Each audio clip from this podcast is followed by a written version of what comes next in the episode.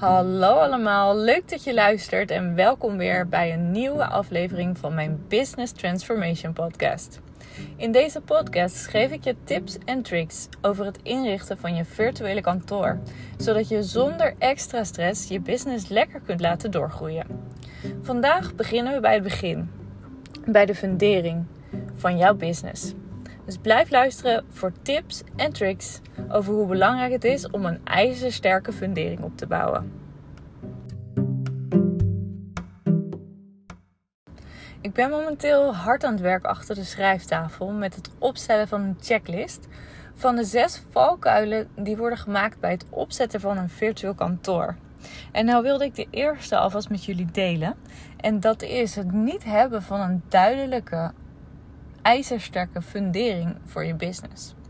Als je die niet hebt, is het namelijk heel moeilijk om op te schalen en door te groeien. En een sterke basis is echt essentieel voor groei. Zoals mijn moeder altijd zei: een goed begin is het halve werk. En dat geldt hier absoluut.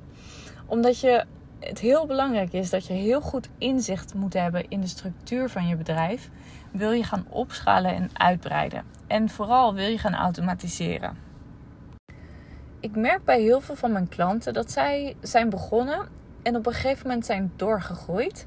Maar op een hele langzame manier, waardoor ze uiteindelijk afhankelijk zijn van de mensen die ze hebben aangenomen op bepaalde posities.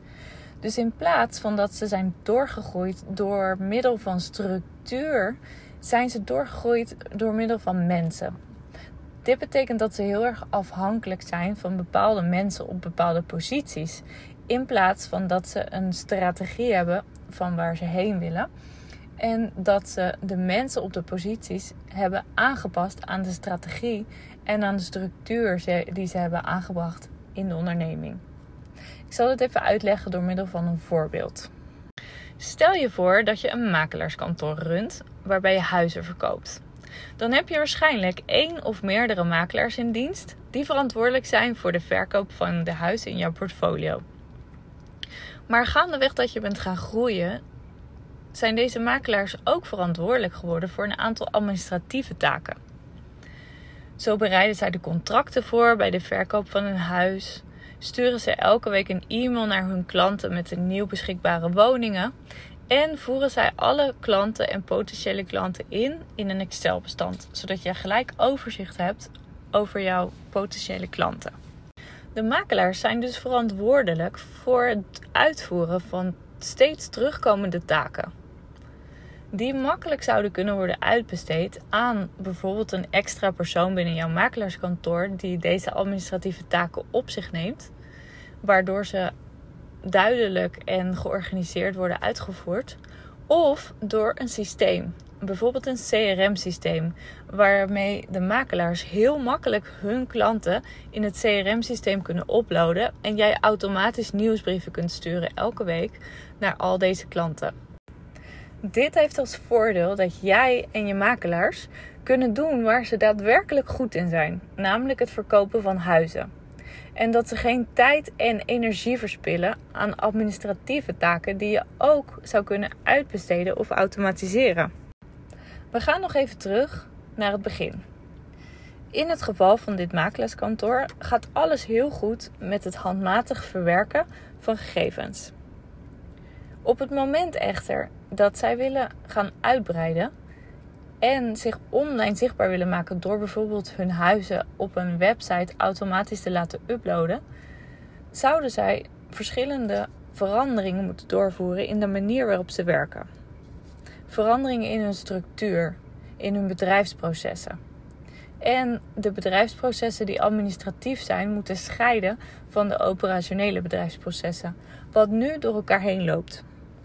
Op dit moment zijn dus de mensen die op deze posities zitten verantwoordelijk voor deze taken. Maar dit zou de structuur moeten worden. Waarop je dus mensen hebben die verantwoordelijk zijn voor het verkopen van huizen en het doen van, van bezichtigingen. En het verwerken van mensen die hun huis willen aanbieden. Het helpen van mensen die hun huis willen aanbieden. En het scheiden van de administratieve bedrijfsprocessen, wat daadwerkelijk het verwerken van deze data is. Dus um, wat, wat voor soort huis zijn uh, klanten naar op zoek? Uh, hoe lang, wat is de gemiddelde prijs in de omgeving? Uh, de foto's van het huis. Wat is, hoe lang staat het al te koop? Hoeveel bezichtigingen zijn geweest? Wat zijn uiteindelijk de reacties op deze bezichtiging geweest?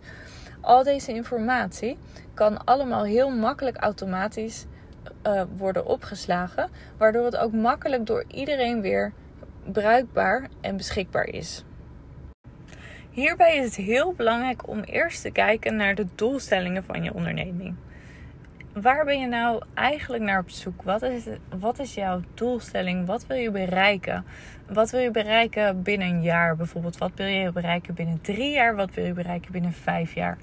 Maar vooral, wat zijn jouw uh, korte termijn doelstellingen? Waar wil jij op dit moment heen? Wat is de richting waar je op wil?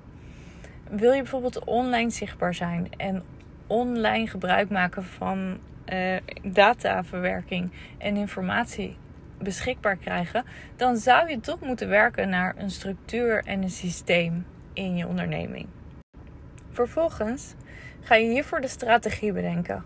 Want wat gebeurt er op het moment dat ik bepaalde bedrijfsprocessen ga structureren en zelfs automatiseren? Wat voor impact heeft het op mijn personeel? Wat voor impact heeft het op mijn klanten? Wat voor impact heeft het op mij?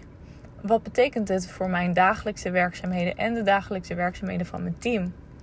Het is belangrijk om daar van tevoren over na te denken en daar een goede strategie voor te bedenken.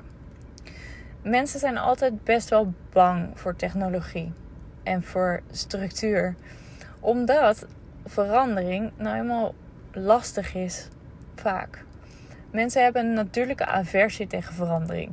Dat merk ik heel erg bij heel veel klanten van mij. En wat ik voorheen al zei, weet ik dat verandering voornamelijk een emotioneel proces is. Daardoor is het heel belangrijk om daar van tevoren goed over na te denken. Wat voor impact gaat het hebben op jouw organisatie? Wat voor impact gaat het hebben op jouw team? Maar dat betekent niet dat het alleen maar slecht kan zijn. Want heel veel, heel veel veranderingen uiteindelijk geven alleen maar voordelen. Die een in eerste instantie, die dit, jouw teamleden in eerste instantie mm, wellicht niet zien. Maar uiteindelijk na een tijdje gaan ze doorkrijgen dat zij ook op een hoger niveau kunnen werken. En dat ze hun werkzaamheden in plaats van uh, systematisch um, terugkomend uitvoeren, dat ze dat op een hoger niveau en dat ze meer op analyse niveau bezig kunnen zijn. Waardoor ze meer worden uitgedaagd, waardoor hun werk afwisselender is. En dat is alleen maar fijn voor het hele bedrijf en voor je klanten.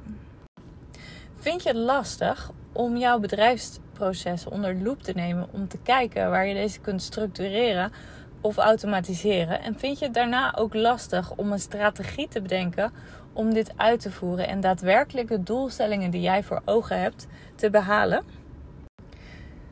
Dan kan ik je daarbij helpen. Door middel van een brainstorm sessie gaan we samen kijken naar jouw bedrijfsprocessen en de mogelijkheden van het structureren en automatiseren hiervan. Ook kijken we samen naar de strategie die je hiervoor kunt hanteren. Wil je hiervoor in aanmerking komen, dan kun je een berichtje achterlaten op mijn Instagram, j van der.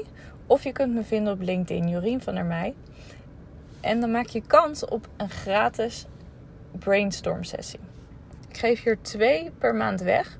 Dus wil je hier kans op maken, laat het me dan even weten en wellicht spreek ik je snel.